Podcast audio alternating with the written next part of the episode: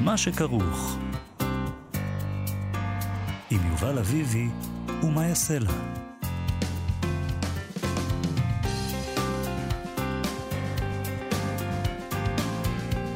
שלום, צהריים טובים, שבוע טוב, אנחנו מה שכרוך, מגזין הספרות היומי בכאן תרבות, מאיה סלע ויובל אביבי ב-104.9 ו-105.3 FM. אפשר למצוא אותנו גם ביישומון ובאתר של כאן, כמובן גם ביישומוני ההסכתים. איתנו באולפן עירה וקסלר ומיכאל אולשוונג שעושים איתנו את התוכנית. שלום לכם, שלום מאיה סלע. שלום לך, יובל אביבי. אנחנו נדבר היום עם נטלי גבירץ על הרומן החדש שלה, המתנדבת, שיצא עכשיו בהוצאת כתר. והוא יפה, הוא יפה מאוד, ובאופן מוזר אנחנו מסכימים עליו. זה, את יודעת, אנחנו מוכרים לקהל שלנו את העניין הזה שזה מוזר, אבל לאחרונה הסכמנו על לא מעט ספרים. נכון. אבל, אין, על... אין, אבל אי אפשר להגיד שאנחנו אוהבים לא מעט ספרים. אנחנו לא. מאוד בררנים. לא, לא, זה, הזה... זה ספר, זה ספר טוב מאוד. נכון. אז במרכזו נגיד עומדת אישה שוודית, מירה אוברג, שמגיעה לארץ, לקיבוץ שדות, 40 שנה אחרי שאימא שלה הייתה מתנדבת בקיבוץ הזה, והיא, והיא באה בעצם... אה, לחשוף כמה סודות, לגלות כמה אמיתות. אה, נטלי גבירץ אה, מתעסקת באיזה עולם מאוד מאוד אפל בעצם, שמסתבר שיש שם. אה, אבל אני חושבת שהאישה שה, הזאת, השוודית, מירה, היא מעניקה לנו איזה מין מבט חיצוני על עצמנו בעצם, על הישראליות, על הגברים, על הנשים, על חברת הילדים, על התפוזים. אה, ועל סולמות ראויים. יש בספר הזה גם אה, הופעות אורח, שכמובן שמצאו חן בעיניי. אה, למשל של יונה וולך, פורטיס, להקת אבא, ברור. קורט קוביין, עוד מעט נדבר איתה על הספר הזה. מה עם ג'וני מיטשל? ג'וני מיטשל לא... כחול ג'וני מיטשל, כן, נכון, נכון גם ג'וני מיטשל. הרבה מוזיקה, כן. יש הרבה מוזיקה בספר הזה, הוא באמת ספר יפה מאוד. המתנדבת, עוד מעט נדבר עם נטלי גבירץ. נדבר גם עם המשורר והמסעי נדב נוימן על מסע שפרסם בסוף השבוע בכלכליסט. אה, נדב נוימן, נוימן כותב שם על החזון החדש של מרק צוקרברג, חזון המטאוורס. היקום הווירטואלי... אני לא לגמרי מבין מה, מה, מה נסגר שם. בשביל זה החלטנו להבין. uh, היקום הווירטואלי שהוא בעצם התגשמות סיוטיו uh, של סופר המדב פיליפ קיי דיק ועוד כמה סופרי מדב. אז אנחנו נדבר איתו על הסיוט הזה ועל האופן בו הכל בעצם כבר היה כתוב בספרים. Uh, אבל לא רק שהכל, הוא, הוא בעצם, הוא, הוא מסיים את המסע שלו בזה שהוא מציע לנו לשלוח יד לספרייה ולקרוא בפני מה אנחנו עומדים, במה שכבר נכתב בעבר. כן. אנחנו נדבר גם עם יונתן דורון שלנו בפינתו עובר מסך. היום נדבר על הסרט החדש של מארוול, נצחיים. ראית? לא. אוקיי, גם אני לא. אבל uh, אנחנו נדבר גם על החברה עצמה, על מארוול. אני אמור ש... הייתי בהלם, לא ידעתי איך לענות על זה, ברור שלא. למה ברור? אתה לפעמים אתה כזה מאוד מעודכן, וככה. מתי הייתי מעודכן לאחרונה? תעדכני אותי על מתי הייתי מעודכן. מארוול היא חברת קומיקס, כמובן, כן. uh, ואנחנו נדבר על האופן שבו היא הביאה את גיבורי העל שלה לקולנוע, אבל אנחנו מתחילים עם כמה פרסים. Uh, קודם כל נספר לכם שהסופר אשכול נבו זכה בפרס או הנרי לסיפור הקצר.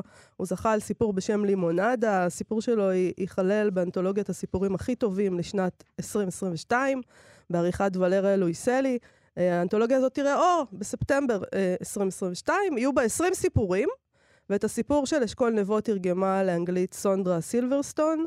פרס או-הנרי הוא פרס מאוד מאוד חשוב וותיק. אה, הוא, הוא הוותיק ביותר שניתן לסיפור קצר באמריקה, נוסד בשנת 1919.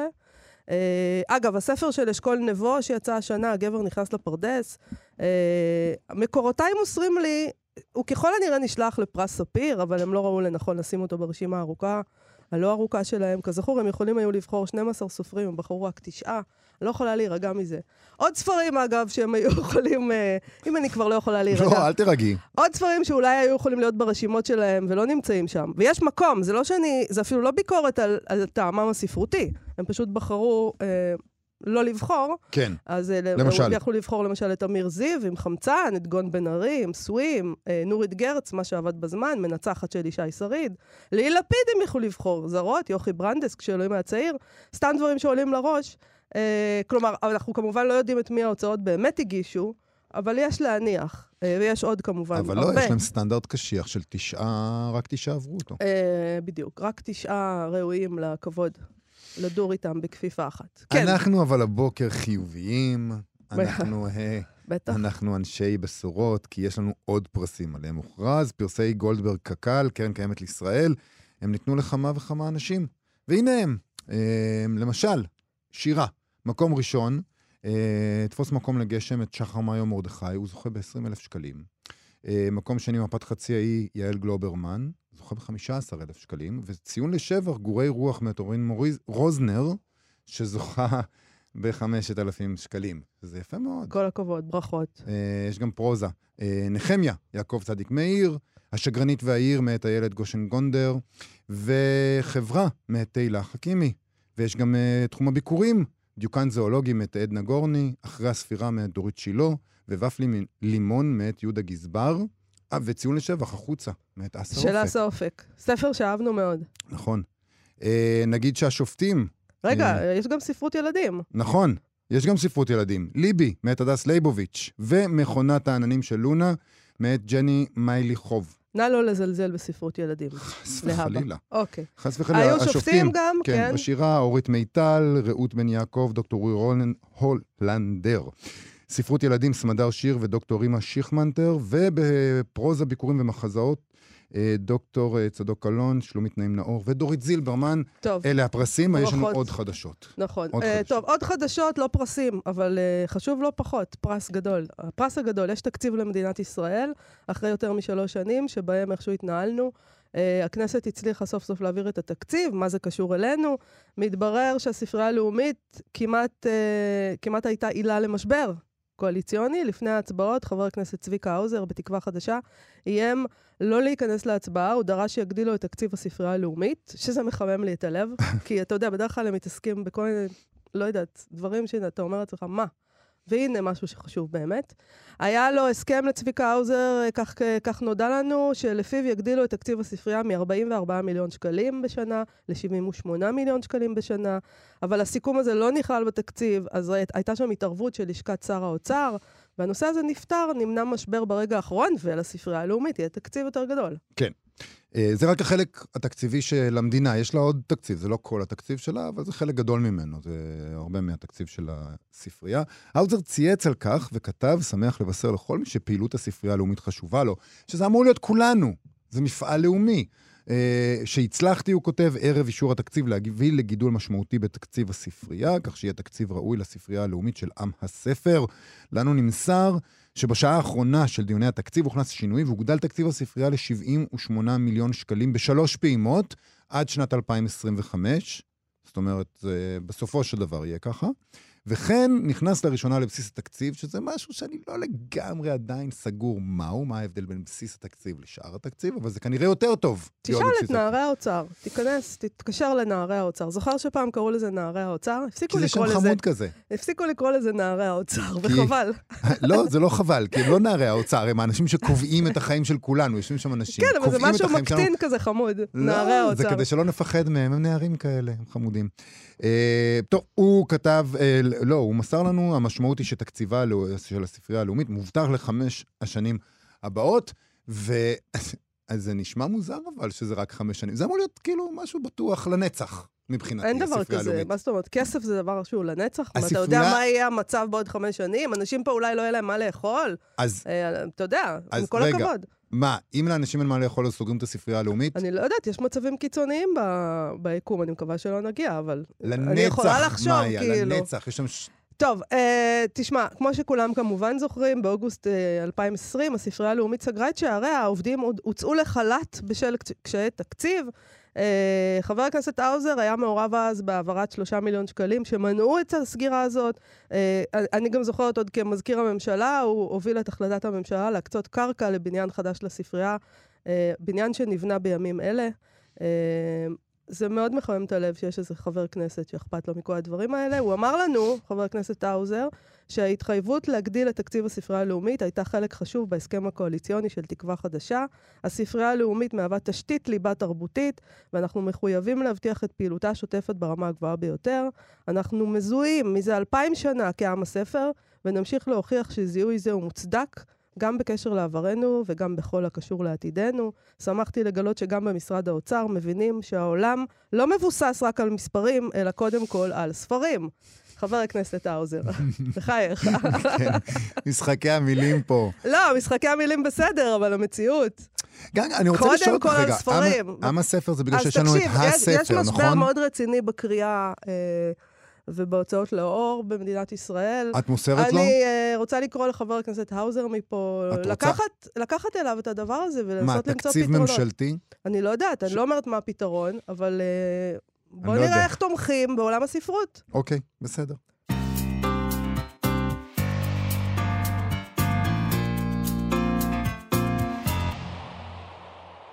כאן תרבות, אנחנו מה שכרוך, מגזין הספרות היומי שלכם, יובל אביבי ומאיה סלע, ואנחנו עם המתנדבת.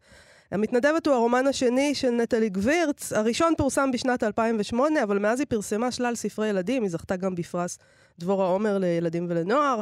אה, היא עורכת של אדם צעיר, שזה ירחון לילדים. במשך שנים היא הייתה עיתונאית וכותבת. וברומן החדש שלה, והיפה להפליא, אני אומרת שוב, המתנדבת, היא מקימה עולם שמשתרע משוודיה ועד קיבוץ שדות בישראל. שתיים עומדות uh, במרכזו, אחת שמה מירה, אישה שוודית בת 42 שמגיעה לקיבוץ. בעצם באיזשהו אופן כדי לאתר את תקוותיה של אימא שלה, אני מנסה לא לעשות ספוילרים, למי שזה חשוב לו הדבר אם הזה. כי זה לא ספר מתח. יש שם איזה מתח. יש אתה מתח. מנסה להבין, אבל אני לא יודעת, שהיא תחליט איך לדבר עדיף על זה. להיזהר. Uh, הגיבורה השנייה של הספר, uh, זאת האימא, שהיא מתה כבר, אבל היא הייתה מתנדבת בקיבוץ, היא יצאה משם אי אז עם פגיעות uh, קשות מאוד, דברים uh, מאוד אפלים התרחשו. Uh, והרי אי אפשר, יובל, שבעולם הזה אנשים לא ישלמו שום מחיר על המעשים שלהם, למרות שזה קורה פעמים רבות. זה, אפשר להשתגע מזה. אז מירה מגיעה לקיבוץ כדי לנסות לראות מה זה המקום הזה, מי הם האנשים האלה, באיזה עולם חיה אימא שלה רגע לפני שהיא נולדה, וגם אני כן אגיד, אה, כדי להבין מי זה האבא שלה. נטלי גבירץ כותבת על שם ועל כאן, זאת אומרת, זה באמת, יש לנו גם עולם שוודי שהיא כותבת עליו, איכשהו. אה, אמין, אני מבחינתי הייתי איתה בשוודיה, כותבת היטב ומתארת את הקיבוץ אז, לפני 40 שנה, ואת הקיבוץ היום, שכבר יש בו ג'קוזי בחלק מהחצרות. אבל אה, לפעמים החספוס והגסות נותרו, אולי זה לא שייך רק לקיבוץ, זה שלנו, הישראלים. ישראלים, כן. כן. אה, אבל יש גם אנשים חדשים, לא הכל שחור. שלום לנטלי גבירץ. שלום, מאיה ויובל, איזה כיף להיות איתכם. כיף שאת איתנו, ומעניין אותי בתור uh, מישהי שנולדה וגדלה וחיה בתל אביב, מה, למה עניין אותך הקיבוץ בכלל? למה הלכת עד שם? אוקיי, אז, אז בואו נתחיל מזה שאני באמת תל אביבית מאוד, זאת אומרת מלידה, אבל שני ההורים שלי הם יוצאי קיבוץ, והסבים שלי הם uh, מקימי קיבוצים, ואנחנו סוציאליסטים להפליא עדיין, גם פה, גם בתל אביב. אה, הסוציאליסטים אני- האחרונים אולי. אולי, כנראה. כן. אה, אבל אנחנו בזה, זאת אומרת, זה, זה קיים. ואני מתה על קיבוצים, זאת אומרת, אה, אולי זה לא כל כך משתקף בספר, כי אה, יש בו הרבה ביקורת, אבל הביקורת היא לאו דווקא, זה פשוט קר מרעה, בעיניי נוח ופורה ל- להתרחשויות אה, אפלות שמטייחים אותן. אה, אפשר היה לעשות את זה גם במקומות אחרים. קיבוץ זה פשוט מקום שאני מכירה טוב, והיה לי, ויכולתי לראות את זה, יכולתי לדמיין את זה. ויש גם את העניין הנוסף שאת בעצם מטפלת בו פה, שזה הסיפור הזה של המתנדבות. שבאתוס הישראלי, לפחות מגיל מסוים, אנחנו כולנו מכירים, גם אם אנחנו לא מקיבוץ, כמוני, יש את העניין הזה של, הו, המתנדבות. מה היה שם עם כן. המתנדבות? המתנדבות זה מין אה, משהו נורא נורא זוהר, רק אומרים את המילה הזאת והכל נשטף בשמש ונצנצים ומלא מלא ערגה. זה עדיין ככה. אה, יצא גם עכשיו סרט אה, תיעודי, תוצרת חוץ על הנושא הזה. יש, יש המון ערגה על העניין, יש גם המון מתנדבי עבר שהם מלאים בנוסטלגיה, אבל אה, כל פעם ששמעתי את המשפט, אה, איך חגגנו עם המתנדבות, שהוא עדיין נאמר לא מעט, כן. אה, חלפה לי פתאום המחשבה הזאת של, אוקיי, ואם מישהי לא רוצה... אולי, לא ל-. אולי לחלק מהמתנדבות זה לא היה. נעים כל כך בעצם. כן, אה, זה קשה, זה קשה לחשוב שבאופן גורף היה כל כך טוב, לא? כן, קשה, קשה מאוד. לי לי זה קשה. כן. אבל אז... אה, אה, את פנית אליהם, זאת אומרת, את ב- עשית, אה, את מודה להן, את מודה להן אה, אה, בסוף הספר, ליד, כן. אה, ליד, אה, ליד המקום שבו את אומרת שהקיבוץ הוא המקום האהוב עלייך בעולם, את גם נכון. מודה להן. אה, והם בעצם עוזרו לך נכון. בתחקיר, מה שאלת אותן? על מה דיברת איתן? מה גילית בתחקיר? זהו, עשיתי המון תחקיר, וגיליתי דבר ראשון, שיש המון קבוצות כאלה של מתנדבי עבר, ויש יומנים ישנים של מתנדבי ומתנדבות עבר שאפשר להגיע אליהם, ושלחתי להם כל מיני שאלות שעניינו אותי. רוב האנשים שדיברתי איתם, רובן היו נשים מצפון אירופה, הן דווקא מאוד נהנו והיה להם חשוב לספר זה, ועדיין להם, הייתה להם ביקורת על הישראלים, על העובדה שהישראלים מתעניינים בעיקר בעצמם, שהם לא חשבו, זאת אומרת, הגיעו אליהם אנשים מכל העולם כולו, ובעצם הם התעניינו רק להעביר את התרבות שלנו, ואת מה ש... את הפרויקט הנפלא הזה שקוראים לו קיבוץ, שהאתוס שלו היה בשיאו בתקופה, בתקופה שבה היו פה באמת המון המון מתנדבים, זה היה סוג של uh, מפעל לאומי. יצוא כזה. זו הבחנה מאוד טובה לישראלים בכלל, שלא רוצים לקחת שום דבר מאף אחד, רק כל הזמן להרצות. כן. אני גם חושבת, יש שם בספר באיזשהו קטע שהארכיונאי אה, בעצם מבין שאולי, שאולי זה היה הפוך, זאת אומרת שאולי המתנדבים הם אלה שבאו להסתכל אה, עלינו ו- ולבחון אותנו בתור קוריוז ולא להפך, כי מבחינת הישראלים זה, זה ממש מין קוריוז אה, נוצץ כזה, כמו, כמו קרקס שמגיע העירה. כן. אבל אז... הנטייה הזאת היא להתרכז בעצמך ולהיות עסוק בעצמך ולהנחיל את הסיפור שלך, בעצם אם, אה, זה, זה, זה, זה באמת זה מאפיין שלנו אולי, של הקיבוצניקים, כאיזה מין מקרה קיצון של הישראלים, mm-hmm. וזה בעצם משהו מאוד מאוד כוחני, והכוחנות הזאת היא באה לידי ביטוי בשלל דרכים אחרות גם. נכון, נכון. אנחנו צודקים ואנחנו יודעים. ויש לנו אה, את הדרך שלנו לספר כל סיפור. זאת אומרת, אנחנו יודעים את זה היטב מהישראליות. ואני באמת רוצה להגיד שהקיבוץ הוא לא, לא בחרתי בו כדי להתנקם באף אחד, אין לי, אני לא קיבוצניקית, אה, והרבה פעמים לצערי גם, זאת אומרת, אני באמת אוהבת את הקיבוץ ש, שסבתא שלי הייתה ממנו, ב, זה המקום האהוב עליי בעולם, זה באמת נכון, אה, זה כתוב שם בספר בסוף זה פשוט מין, אה, ואמרתי את זה גם קודם, בעבר, שאם הייתי כותבת אה, את הדבר הזה על תל אביב, אף אחד לא היה שואל אם אני נגד תל אביבים. נכון. נכון, כי הקיבוץ זה משהו אישי בשביל כולנו, אנחנו לא קיבוצניקים, וכאילו... לא, אני לא קיבוצניקית, מותר לי לעשות, לשים שם, לשים שם מקרה מבחן מסוים, ואני חושבת שהקולות האלה של האנשים האלה, שבאו לפה וזה, הם לא, לא הושמעו. זאת אומרת, הן נשארות מתנדבת, אין להם שם. נכון, מתנדבת, שוודית, לא בלונדינית. זה, אם זה הבת או האימא, כשקוראים לספר המתנדבת. כן. אה, זו, זו מתנדבת. נכון, שם תואר. שם קוד. צריך להגיד גם שזה לא, לא סתם יחסי ישראל והעולם כולו, זה גם יחסי גברים-נשים מן הסתם, כפי שעולה בשיחה לא. הזאת, וזה ברור לחלוטין. ו... וזה עוד דרך להגיד, רגע, הסיפור לא סופר במלואו, שזה מאוד מאפיין את התקופה שלנו, קצת אפילו אולי שטוח להגיד את זה כבר. אה, נכון, אבל, זה, זה גם לא רציתי, רציתי שזה טיפה אה, לא יקבל את ה, את ה... לא ייכנס תחת המטריה הזאת של אה, עכשיו בואו אה, מיטו וזה. אה, אבל כן, כמובן שזה קשור, יש, יש זמן ל... וגם, יש איזושהי מודעות לעניין, זאת אומרת, זה עכשיו הזמן שבו אנחנו... זה, אבל השאלה שלנו היא תמיד, מה אנחנו רוצים להשיג בעצם?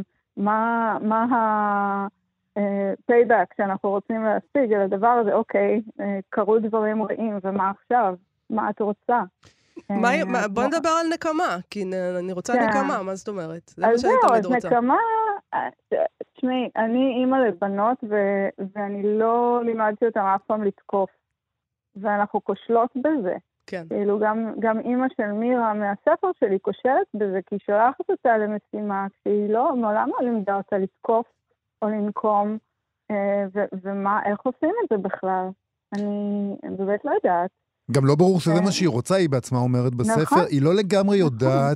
לנו נראה הרבה יותר ברור, אנחנו אומרים, אה, אוקיי, אנחנו מבינים באיזשהו שלב. אנחנו אומרים הרבה לפניה, אנחנו מבינים למה באת. אבל היא בעצם, בשלב שאנחנו אומרים את זה לעצמנו, זה תרגיל יפה שנעשה על הקוראים. נדמה לך שאתה מבין מה, קורה, מה הולך פה, אבל אתה לא באמת מבין. מה שקורה שם זה יותר מורכב, היא מגיעה כשהיא לא יודעת. כן, כשהיא לא יודעת הרבה דברים. זאת אומרת, אני חושבת שגם אנשים שמאבדים את ההורה היחיד שלהם, או את ההורים שלהם, הם קצת לא יודעים באופן כללי יותר מאיפה הם באו ולאן הם הולכים. אז, אז במובן הזה גם היא קצת אה, צריכה, צריכה איזושהי קרקע ואין לה. אז כן, אבל, אבל אני באמת עצמי אה, לא לימדתי את הילדות שלי לתקוף. זאת אומרת, אני לימדתי אותם לברוח. אם מישהו מאיים, אם מישהו נראה לך זה, תברחי, תקראי, נכון. ל... תפני לאישה שאת רואה ברחוב. אנחנו לא מלמדים כל כך את הדבר הזה, וצריך לתת על זה את הדעת. אין לי פתרונות, אבל, אה, אבל יש לי שאלות, כן, ומה מספק אותנו בנקמה, זה גם שאלה. אז אה, אחד הדברים אה, הספרותיים שקורים, שקשורים למה שאת אומרת עכשיו, זה שאתה... אני לא רוצה לעשות ספוילרים, אבל בוא נגיד שהתהיות, הסיפור לא נגמר בעצם. אנחנו לא מקבלים איזה... ואולי זה, זה מזכיר את מה שאת אומרת עכשיו, יש לנו שאלות, אנחנו לא יודעים איך לעשות את זה, ובעצם גם בספר אתה נשאר ואתה אומר לעצמך, אה, אוקיי, אבל, אבל מה קרה אחר כך, ואיך זה נגמר בעצם? אולי תכתוב עוד ספר. יכול להיות. נטלי? אולי, אני בדיוק, אה, אני לא יודעת אם ראיתם, שאבא הוציאו אה, תקליט אחרי 40 שנה. לכבודך, לכבוד הספר. לכבוד מירה המתנדבת שחזרה אחרי 40 שנה לאזורים שהיו לה. אז אף פעם אי אפשר לדעת, זה אף פעם לא נגמר, אף סיפור, אנחנו אף פעם לא באמת יודעים מתי הוא נגמר ומתי הוא התחיל. יש איזה עוד דבר שאני רוצה לדבר, יש אה, אה, הרבה תרבות פופ בתוך הספר הזה, אבל אני רוצה לדבר על בית המלוכה, שמקבל כאן אוקיי. אה, אה, מקום נרחב. אה, נכון. שחביב עליי, וגם באיזשהו מקום אה, אה, השוואה בין בית המלוכה למה שקורה אה, אה, אצלנו פה, בקיבוץ. נכון. אני אה, במשך עשור הייתי אה, בין היתר כתבת האופנה של אה, מאקו. ויצא לי, הייתה לי היכרות אינטימית מאוד עם uh, קייט ומגן שמה בזה. Uh, אינטימית ברמה שבאמת, אני, אני יודעת עליהם כל כך הרבה מה, מהסיקורי ביגוד האלה, ונכנסתי לזה, נשאבתי לזה, ואז הם באמת נכנסו לתוך הספר, וה... שאלות שהן, אה, זאת אומרת, היה שם את ההתפרקות בינתיים של, של אה, אחת מהן עזבה, וזה, היו לנו המון דרמות משותפות שעברנו בתקופה האופנתית הזאת. והם, אה, ובאמת, יש משהו בממלכה הסגורה הזאת שהוא דומה לקיבוץ. זאת אומרת, החוקים הם חוקים אחרים לגמרי, פרטיות אין. לכסף יש משמעות שונה, אין, אין כסף בכלל. כשההורים שלי עזבו את הקיבוץ, הם לא ידעו מה זה אה, לפתוח חשבון בנק. כן. זה מאוד דומה אה, לאנשי מלוכה. אולי האופציות אבל קצת שונות בכל זאת, כן, מבחינת, מבחינה כלכלית אולי אפילו. אין ספק. אני... אה, אבל יש, יש, יש אה, איזשהו דמיון ביקום הסגור ששומר על עצמו. אני חושב שזה שוב מתקשר, היקום הסגור של הקיבוץ והיקום הסגור של בית המלוכה הוא שונה מאוד מהיקום הפתוח של הספר ומהיקום הפתוח של הדמויות שלך, כי אנחנו למדים על, על בכלל על בית המלוכה זה דרך אחת הדמויות. ומה שאת עושה בספר, והוא מאוד מעניין, זה שיש המון המון המון דמויות שאת פונה רגע הצידה כדי לספר את הסיפור שלהן, ואז את עוצרת. הסיפור שלהן לא נגמר, אנחנו לא קיבלנו את הדמות הזאת עד הסוף. אנחנו קיבלנו את זה שיש לנו את הרופאה שהייתה באנגליה והיא נורא אוהבת את בית המלוכה, וזה קשור כמובן לסיפור, כי יש שם איזה טוויסט שאני לא אגלה מהו, כי זה יהרוס, אבל... מה זה, היא יכולה לאבחן אותם לפי התמונות. כן. את המחלות שלהם. איזה דבר נפלא. כן. אבל, אבל זה נורא מעניין שהכל נשאר נורא פתוח. זאת אומרת, את אומרת, הקיבוץ הוא מקום סגור, בית המלוכה זה מקום סגור, אין אינטימיות, אין, אין, אין פרטיות. אבל הדמויות שלכם נורא פתוחות. אתה קופץ לדמות אחת, אתה קופץ לדמות שנייה, אתה קופץ לקו עלילה כזה, אתה קופץ לקו עלילה אחר, ו- ושום דבר לא נסגר בפניך. אתה לא מגיע לאיזה מקום שבו אתה אומר, אוקיי, ברור לי. אה, אני לא יודעת, אני חושבת שזה העולם שאנחנו חיים בו. זאת אומרת, אנחנו באיזה מין הצפה כזאת, ואני מניחה שכשאתה חי בקיבוץ זה עוד יותר ככה. זאת אומרת, הדברים שנכנסים פנימה הם באמת זרים. לעולם שאתה נמצא יותר מלאדם שחי נגיד במרכזה של עיר גדולה. אבל אה, כן, היה לי חשוב להכניס uh, כל מיני אורחים, גם כדי להראות את האינדיבידואליזם של דמויות מסוימות, וכמה קשה להיות אינדיבידואל במין uh, מקום כמו קיבוץ. או בית מלוכה, בשם הדיון. נטלי גבירץ, כן. המתנדבת, הוצאת כתר, יערה שחורי, ערכת הספר המאוד יפה הזה, תודה רבה לך. תודה רבה לכם. להתראות.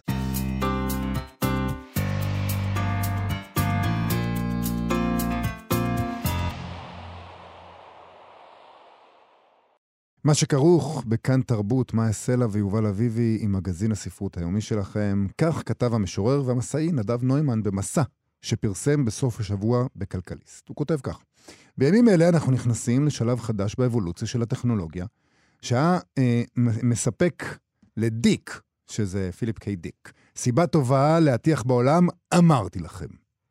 צוקרבק ופייסבוק מתכוונים להקים את המטאוורס, שאני לא יודע מה זה, אבל הוא יסביר לנו. יקום וירטואלי, חובק קול, שאותו יחוו המשתמשים באמצעות משקפי מציאות מדומה, ובהמשך, מן הסתם, באמצעים פולשניים יותר ומורכשים פחות. במקום להשתמש באינטרנט באמצעות הטלפון, ניכנס לאינטרנט בגופנו ממש.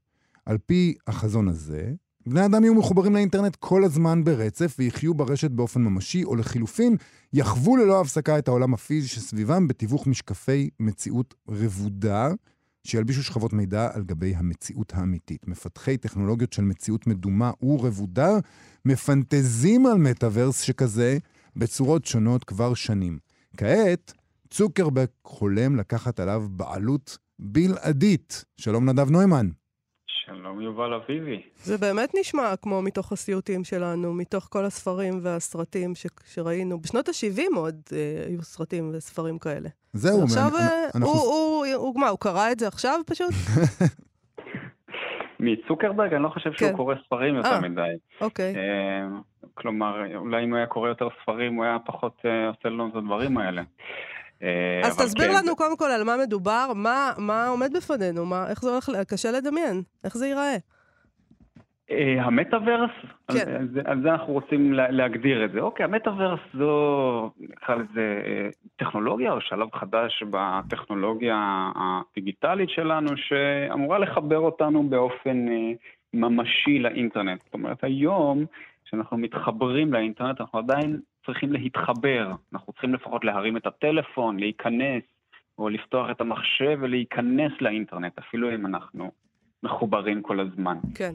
המטאוורס זה נאמר אסופה של אמ, סביבות וירטואליות שאנחנו יכולים להיות בהן פשוט באמצעות אה, משקפי מציאות מדומה או משקפי אה, מציאות רבודה ולחלוק את המציאות הזאת עם כל שאר בני האדם כל הזמן, בלי שנצטרך אה, להתחבר ולצ'וטט אה, לצ'טט, אני לא יודע איזה פועל שאנחנו עדיין משתמשים בו. אה, אנחנו יכולים פשוט, כמו שאני היום אה, הולך ברחוב ורואה אנשים, אני יכול ללכת ברחוב ולראות אנשים באופן וירטואלי. זאת אומרת שאנחנו ה- נוכל לשבת פה באולפן ולצרף את כל האנשים אה, לעולם האולפני אנחנו לא שלנו. נשב פה באולפן, אנחנו נשב אתם במיטה תשבו שלנו. בבית, אה. במיטה שלכם, כן. עם משקפיים, ואתם תרגישו או תחוו כאילו אתם באולפן, ואתם גם תוכלו להביא את כל המאזינים שלכם לשבת איתכם ב... חלום באולפן. שמתגשם. אז בעצם, אבל מה שאתה כותב במסע הזאת, רגע, זה שהספרות ידעה את זה קודם, סיפרה לנו על זה קודם, שמטאוורס זה בכלל אה, אה, מונח שטבע סופר המדע הבדיוני ניל סטיבנסון ופיליפ קיי דיק, זאת אומרת, אה, תיאר את העולם הזה... כרגיל היינו קודם. אה, הם ידעו, ידעו את זה קודם. נכון, כן, זה, אנחנו, טוב, תמיד אוהבים אה, אה, להגיד איך המדע בדיוני חזה דברים, אבל זה כן. נורא משעמם, כי זה כמו 100 קופים שכותבים שייקספיר, כן? אחרי זה 100 אלף ספרי מדע בדיוני, אז יש... אה, אחד מהם קולע יש- בול. יש סמארטפונים ומיקרוגל, כן, בסדר, מתישהו נקלע. מה שיותר מעניין מזה זה איך סופרים כמו פיליפ קיי דיק חוזים את האופן שבו הטכנולוגיה משנה אותנו, או האופן שבו המפגש שלנו עם הטכנולוגיה משנה אותנו. זה, זאת תחזית יותר מעניינת. אז איך? אבל- אה, מה, כן, מה הוא, איך מה הוא הוא מתאר את זה? לנו? מה הסוף שלנו? מה יהיה בסופנו, כן. בשביל זה צריך לקרוא פיליפ קיי דיק, אבל מה, ש, מה, שהוא, מה שהוא אומר ב, בקריירה הבאמת אה, ארוכה וענפה שלו, שהוא מתמודדת אה, בדרך כלל עם איך בני אדם עומדים מול הטכנולוגיה, זה שהמפגש של בני אדם עם טכנולוגיה משנה את האופן שבו אנחנו תופסים את הזהות שלנו. זה נורא מוכר מבלייד ראנר, נכון? כן. האם כבשים, האם הייתם חולמים על כבשים חשמליות? איך, איך ה... המפגש מול האנדרואיד גורם לאדם לפקפק בעצם בזהות שלו, שלו כאדם. אה, ובאמת עושה את זה בהמון המון המון ספרים. זה תמיד התמה הזאת היא מאוד מאוד נוכחת, אבל אה, הזכרתם את, את המטאוורס של, של ניל סטיבנסון, שכן, ניל סטיבנסון, ספר מדע בדיוני אחר, בשנות ה-90 הוא טבע את המונח הזה עצמו, ובעצם תיאר איך הדבר הזה אמור להיראות, שזה די דומה למה שאנחנו מדברים עליו עכשיו. אבל פיליפ קיידיק עשה משהו קצת, אני חושב, יותר מעניין, קצת יותר אה, פואטי. כן. הוא דמיין ברומן מ-1965 אה, מציאות שאתה נכנס אליה על ידי זה שאתה לוקח איזשהו סם, וכשאתה לוקח את הסם הזה, אתה מגלה שהמציאות הזאת היא מעוצבת על ידי מישהו אחר. Mm. כמו טכנולוגיה, ממש כמו טכנולוגיה שמישהו ממציא, ואתה משתמש בטכנולוגיה הזאת, ומי ששולט על המציאות שלך זה אותו אדם, שיש לו איזה שם יהודי אולי, והוא נמצא בעמק הסיליקון.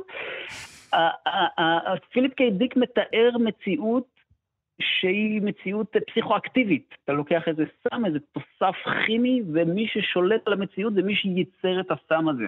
הרומן הזה נקרא שלוש הסטיגמטות של פלמר אלדריץ', מ-1965, ואני ממש מפטיר בכל מי שמאזין ומאזינה עכשיו ללכת לקרוא את זה, כי זה, אם אנחנו רוצים לדעת איך המציאות שמרק צוקרברג אה, אה, מעוניין אה, אה, להשמיש, אם הוא רוצה לדעת איך זה עלול להיראות, אני, אני ממליץ לקרוא את הרומן הזה. כי בעצם מה שאתה כותב זה שנדמה לנו שכשנותנים לנו דברים כאלה כמו מציאות רבודה, או מה שפיליפ קיידיק מתאר בספר שלו, אנחנו נורא נורא נלהבים כי אנחנו חושבים שהמציאות שלנו, שהיקום שלנו יורחב, שיהיה לנו יותר אופציות, שאנחנו נוכל לשלוט, אני אוכל להיות כזה, האבטר שלי יהיה כזה, אני אוכל לעשות דברים אחרים. אני, זה לכאורה מוסיף לנו אופציות, ובעצם מה שאתה אומר שם, לא, לא, לא, זה מוסיף אופציות, כן, אבל למישהו אחד... זה רק מוסיף אלוהים, פשוט זה... יהיה אלוהים, ויקראו לו צוקרברג. כן. אה, כן, טוב, זאת שזה כבר שאלה טכנולוגית יותר עמוקה, אני חושב. האם, אה, האם הטכנולוגיה עושה לנו טוב או שהיא עושה לנו רע? וזה משהו קצת יותר עמוק מזה, כי אולי כל, כל התפתחות אנושית, כל דבר שאנחנו מפתחים בעולם הזה זה בעצם טכנולוגיה. גם uh, להשתמש במקל כדי להרים דברים זה טכנולוגיה. זו שאלה האם הפיתוח הזה עזר לנו כאנושות או לא. אה, אבל אנחנו באמת בשלב קצת אה, כבר יותר, אה, יותר מסובך מזה, אנחנו, in, אנחנו בתוך זה over our heads, מה שנקרא. אבל השאלה היא באמת שאלה אבל... דתית. אפשר לחזור אבל לאחור? רגע, אני, יובל, לפני הדתית. אתה חושב שאפשר uh, לבטל אותו? לעשות לו איזה cancel culture? undo, זה גם כן מעולם ה... אני, אני חושב שהדבר שה, שאנחנו יכולים אולי לתלות בו, תקוותנו זה... דור אה, יותר צעיר מאיתנו, בני 10 אה, ו-15, ושאולי הם בכלל אה, לא מעוניינים יותר בדברים האלה, אולי הם ירצו mm. לחזור לעולם פיזי, זה, זאת התקווה. זה יהיה המרד שלהם, אנחנו נגיד להם, מה אתם רוצים לשחק כן. בחוץ כדורגל? תלך ותתחבר למטאוורס, מה עובר עליך? איזה בומרים אתם עם הטלפונים האלה שלכם, תפסיקו כבר, תפסיקו להתעסק בזה. אנחנו צריכים לסיים, אבל אני רוצה באמת לשאול, זאת באמת שאלה דתית בסופו של דבר, זה מה שאתה אומר, כיוון שביקום הזה, שמישהו שולט בו ועושה בשבילנו ויוצר בשבילנו ומתווה את הדרך שלנו בעצם, איש הטכנולוגיה הוא באמת אלוהים. אז מה שפיליפ קיי דיק באמת אה, מנסה להראות זה איך האופן שבו המציאות תמיד מוסתרת מאיתנו, האופן שבו המציאות שאנחנו חושבים שאנחנו חיים בה היא לא המציאות האמיתית, זו באמת שאלה שהיא יותר מסתם שאלה של שימוש בטכנולוגיה.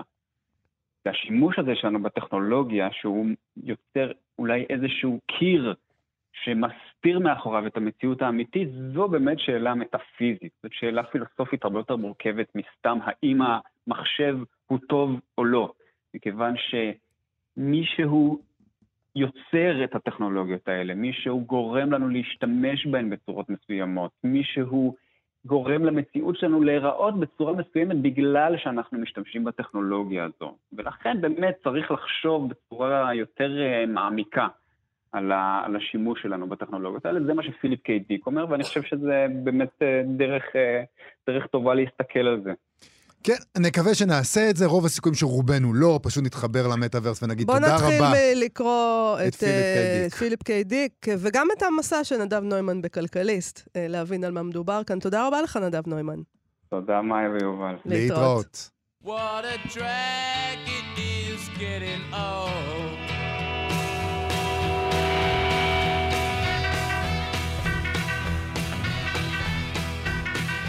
Kids are different today. I hear every mother say, Mother needs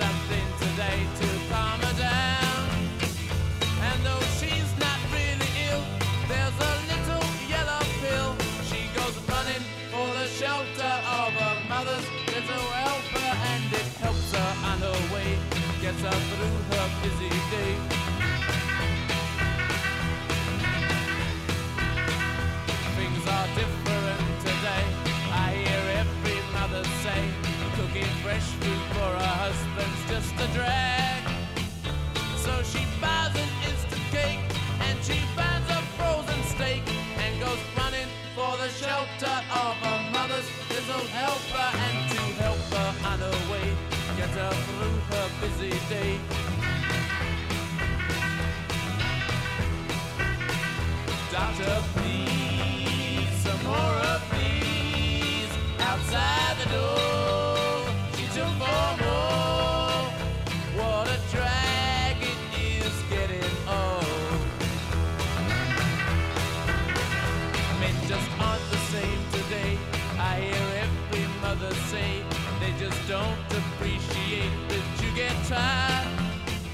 They're so hard to satisfy. You can tranquilize your man. So go running for the shelter of little helper and for help you through the night. Help to minimize your flight.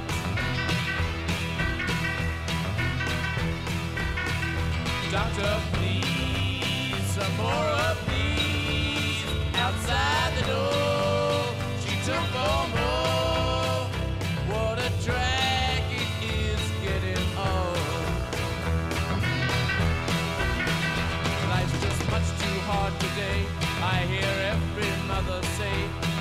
pursuit of happiness just seems a bore. And if you take more of those, you will get an overdose. No more running for the shelter of a mother's little helper. They just help you on your way through your busy dying day.